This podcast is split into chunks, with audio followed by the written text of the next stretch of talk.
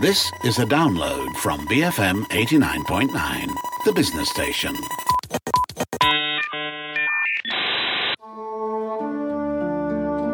It's Fun Friday. My name is Jeff Sandhu. Masculine inferiority. It's something that Kulturpop's Matt Armitage has been accused all of his life. But until last week, he thought it was just him.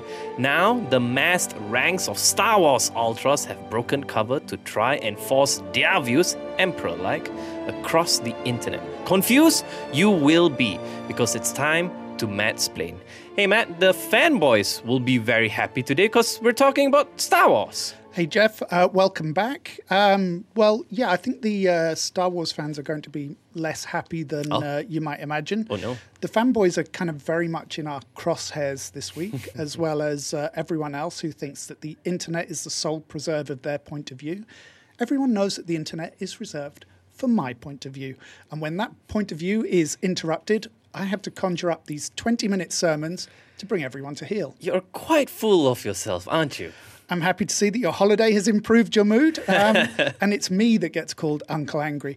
Uh, yes, I know I'm full of myself, but um, you know that's not really what I'm trying to do here. I'm just trying to prove a point. Uh, everyone thinks the internet is for them, and that anyone who dares to disagree with their opinion is committing some kind of attack on them, or rather, you know, threatening that little piece of the internet that they call their own. And so, what does Star Wars have to do with any of these? Well, I don't know if you caught this while you were away, and I'm not sure how long the post is going around, but uh, the last couple of weeks there's been a manifesto purporting to be from the fans of Star Wars going around on social media and asking Disney to stop its campaign of perverting the franchise to further a socio political agenda of inclusion that promotes masculine inferiority. I briefly saw this on Reddit before I just shrugged it off and go like, come on, like really? I know. I mean, I don't understand how having strong female characters equates to masculine inferiority.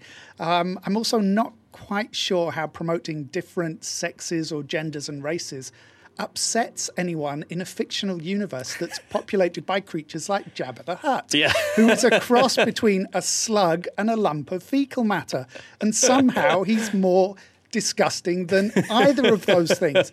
You know, I consider myself to be a Star Wars fan, mm. and I actually like where the franchise is, is headed.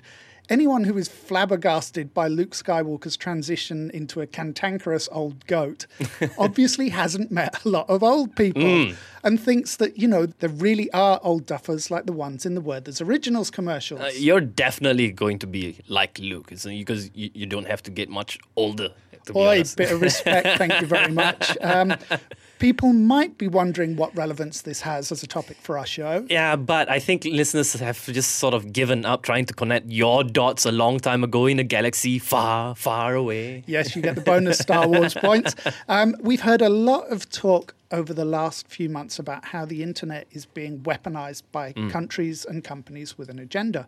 But we can't blame what's happening online entirely on external actors and agents. Uh, you have people like the guys who put the Star Wars memorandum together, who I'm guessing are mainly white males. Press and a quick yeah. no- a quick note to those guys Star Wars is a global franchise.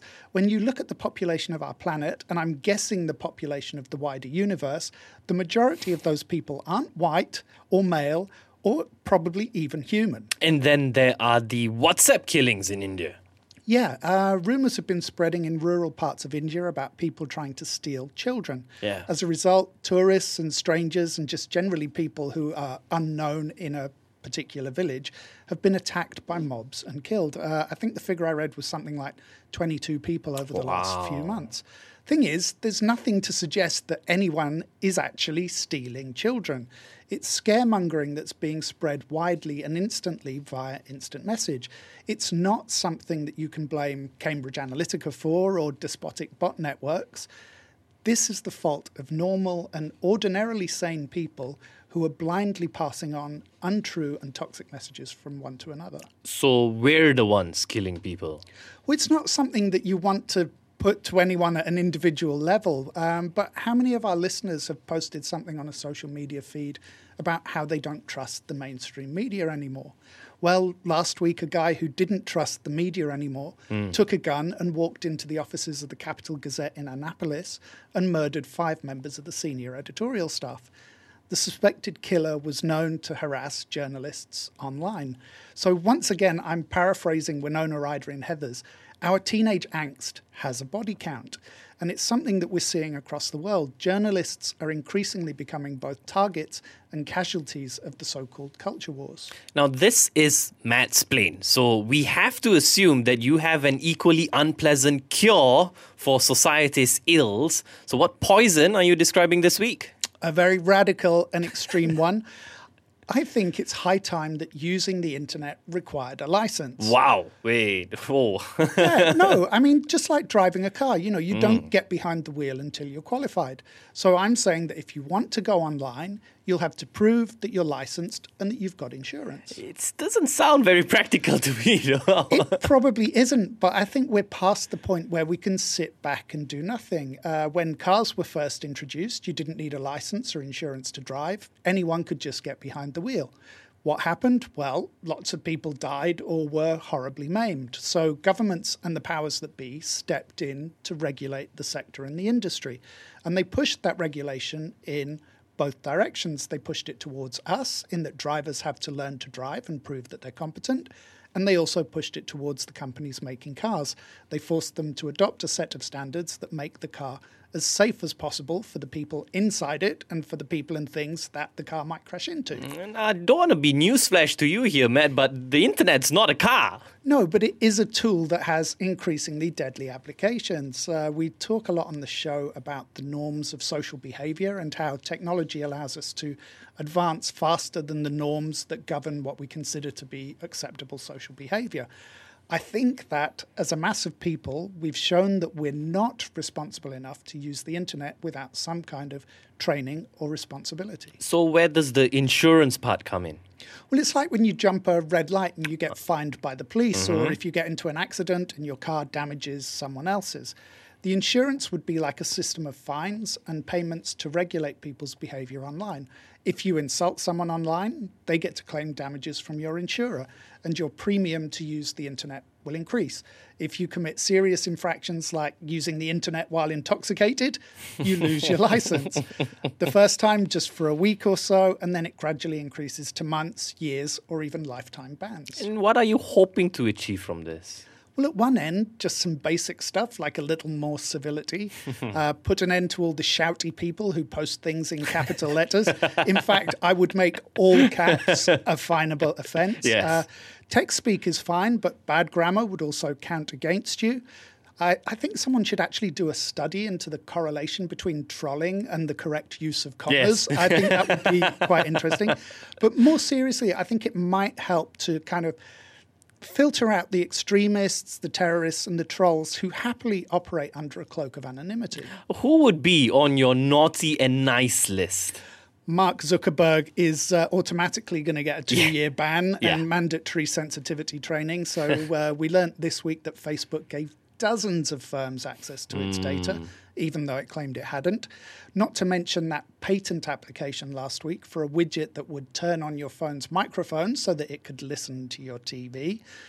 Facebook has persistent offender written all over it. It seems like every other week that a very contrite Mark Zuckerberg appears to apologize for something that the company had claimed not to have done in the first place. Not good enough, re education. So, who else would you re educate then?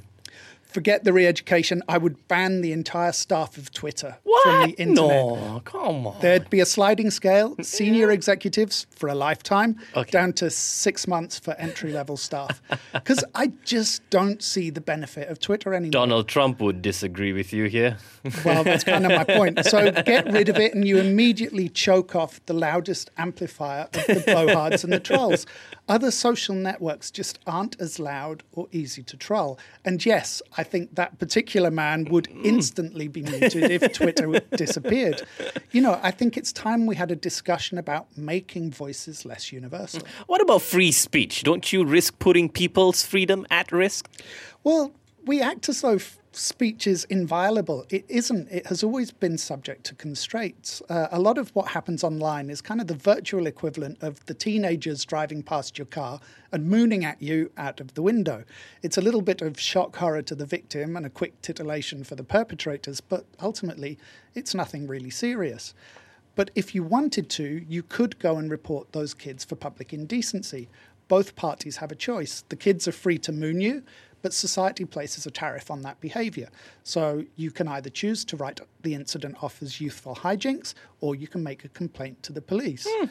Uh, if you want a more serious example, I'm free to make a bomb threat. But I don't have the right to make a bomb threat. And that's something we seem to be confused about online being free to say something isn't the same as saying that you have the right to say it, which is why society makes it a criminal offence to make a bomb threat. Mm-hmm. I still have the freedom to do it, but if I choose to go ahead and exercise that freedom, I should expect to be prosecuted by society for the fear and the damage that I've inflicted. You can't argue that for a lot of people. It's just blowing off steam. It's online, it's just not real, man. Well, in some countries, there are already laws to protect humour and satire so that jokes aren't taken out of context. They are protected. But I would argue that a lot of people who are hiding behind the lols hmm. have no objective sense of humour. What they're doing is good old fashioned bullying and nastiness that veers into intimidation why should the internet be any different from real life? Where's the logic in saying that I can insult or threaten you because it's online? It's exactly the same as going up to someone or walking up to their front door and saying something horrendous to them. It's a public forum. Our words and our actions have consequences.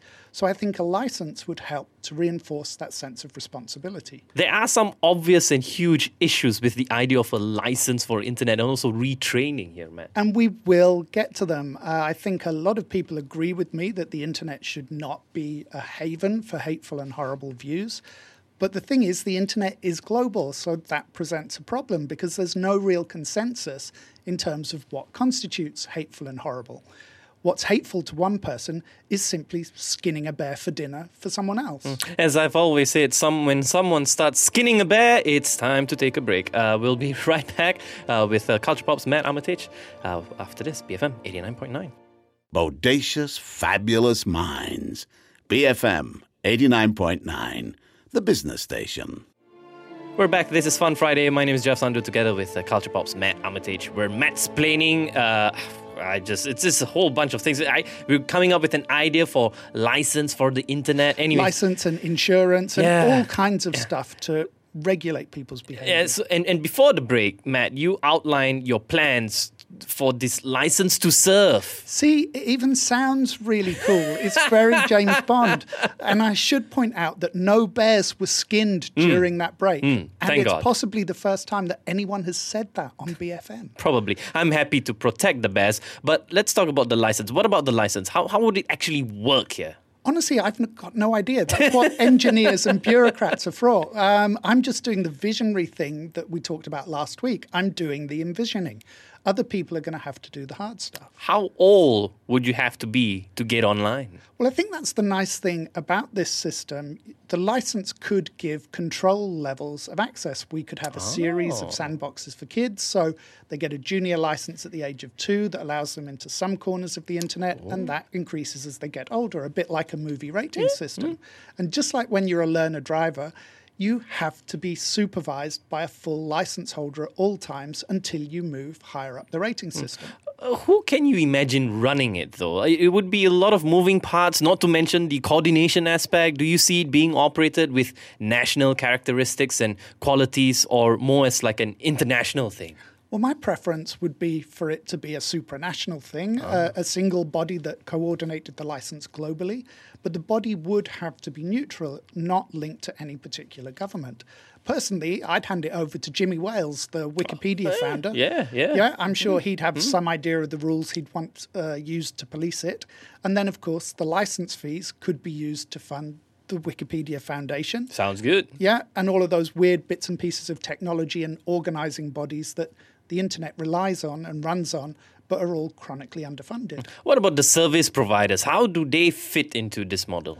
Well, as we know, the FCC in the US made huge changes to net neutrality Ugh. regulations. Yeah. And those came into force a few weeks ago. Mm. Now, that allows telcos and service providers in the US to offer preferential access to some sites and relegate other parts of the internet to lower speed connections. One of the policy arguments to the change was that it would make ISPs more competitive. Mm. So I'm getting behind that idea. I'm saying bring on the competition. Mm-hmm. Yeah. Let's really give the providers the market treatment. And we could give them ratings, just like Moody's, Moody does with, with securities, right? Yes, countries and bond issuers are ranked according to their trustworthiness, so let's do exactly the same thing with ISPs. We'll rate them according to factors like how free and open they are, do mm-hmm. they operate dual track systems that favor some sites over others, are they openly hostile to VPNs, you know, those kind of hmm. conditions. It's very simple. If the market likes you, and that means consumers, you can justify charging them more money. Hmm. If your consumers don't like you, well, a lower rating serves as a warning to potential customers. Of course, Moody's is already being used, so we could use Grumpies to reflect our typical level of ah, happiness with hmm. ISPs. Yeah. If you get a high Grumpies rating, you're not pleasing your customers. Hmm. The lower your Grumpies rating, the better you're doing. Do you think any of these could actually happen? Like, we're discussing setting up a supranational organization to uphold a license that individual countries would have to police and prosecute. Look, all of this, everything I've just said over the last 10 minutes is basically impossible. Um, you might be able to achieve it from a f- process and technology point of view, but I think it would be unworkable. Uh, and I saw the look of concern and dubiousness on your face while you mentioned a license, yeah. Um, you know, worse than that, I think this is one of those you have to be careful what you wish for topics. I don't think any of us would really want this to come to pass. Uh, it would be impossible to do without a lot of government involvement and intervention. So we would likely see it being used as an excuse for censorship more than as a tool to make people behave a little bit better online. But that's not to say that the problems we've talked about aren't real. Yeah, yeah. Uh, it's just rather than come up with a set of coherent solutions, I've outlined a sweeping and kind of unworkable knee jerk solution instead. So, should the internet stay as it is? Honestly, I don't know. Um, I mean, you look at the numbers of younger consumers who are either turning their backs on or simply not signing up for services like Facebook and Twitter in the first place. So they already don't consider the internet and these social media sites to be a safe place. So maybe they're going to places where there isn't as much comment or discussion, like Instagram, where you have more control, or they're using instant messaging apps to curate and create their own safe spaces, which are away from public gaze. Has our no borders all around the world approach to the internet failed? Well, as I keep saying, the technology moves faster than our ability to adopt codes of behavior to, to cope with it. There's too much information and not enough editing, and it's eroding trust. Um, now, somebody can take old footage of a disaster, say an earthquake or a terror incident, and cause a panic on social media by posting it and claiming that it's something that's happening in real time. And that message can spread very rapidly because it isn't subject to the same kind of editorial control that traditional information has been subject to. And that can become deadly when you see rumors of child abductions in India turning into murders. Is it something we can solve with algorithms? I know it's nice to wrap the show up uh, in a ribbon and present a nice, neat package, but honestly, I don't think it's something that we can solve right now. We've got the tools to create, but we don't have the tools to patrol or control with any degree of finesse. The algorithms that we have right now are dumb, they're very blunt, they do what we tell them to do, but they're working in a forum that is so enormously complex that it would probably be nearly impossible to program them how to operate and behave. The result, our current suite of solutions, is going to fall short. We're going back to the your more and better AI argument here. Yeah, um, you know, we already know that you can't use human beings to police sites like YouTube. There's too much content being posted. The volumes are too great for any kind of realistic oversight. The sites rely on automation and algorithms as very blunt tools. So dumb algorithms can only do half the job because they don't understand anything. What we really need are machines that are capable of discussing why a piece of content should or shouldn't be allowed with a human being. It's not just AI, you know, there are lots of other technologies that I'd like to see being integrated. Like blockchain? Yeah, I mean, there's great potential for the use of blockchain in terms of uh, copyrighting content, mm-hmm. uh, verifying its origin, identifying the journey and the trail that it's taken but it's not something that's ready to rock and roll out today. Yeah. Blockchain and self loathing AI are solutions we can see but not quite touch yet.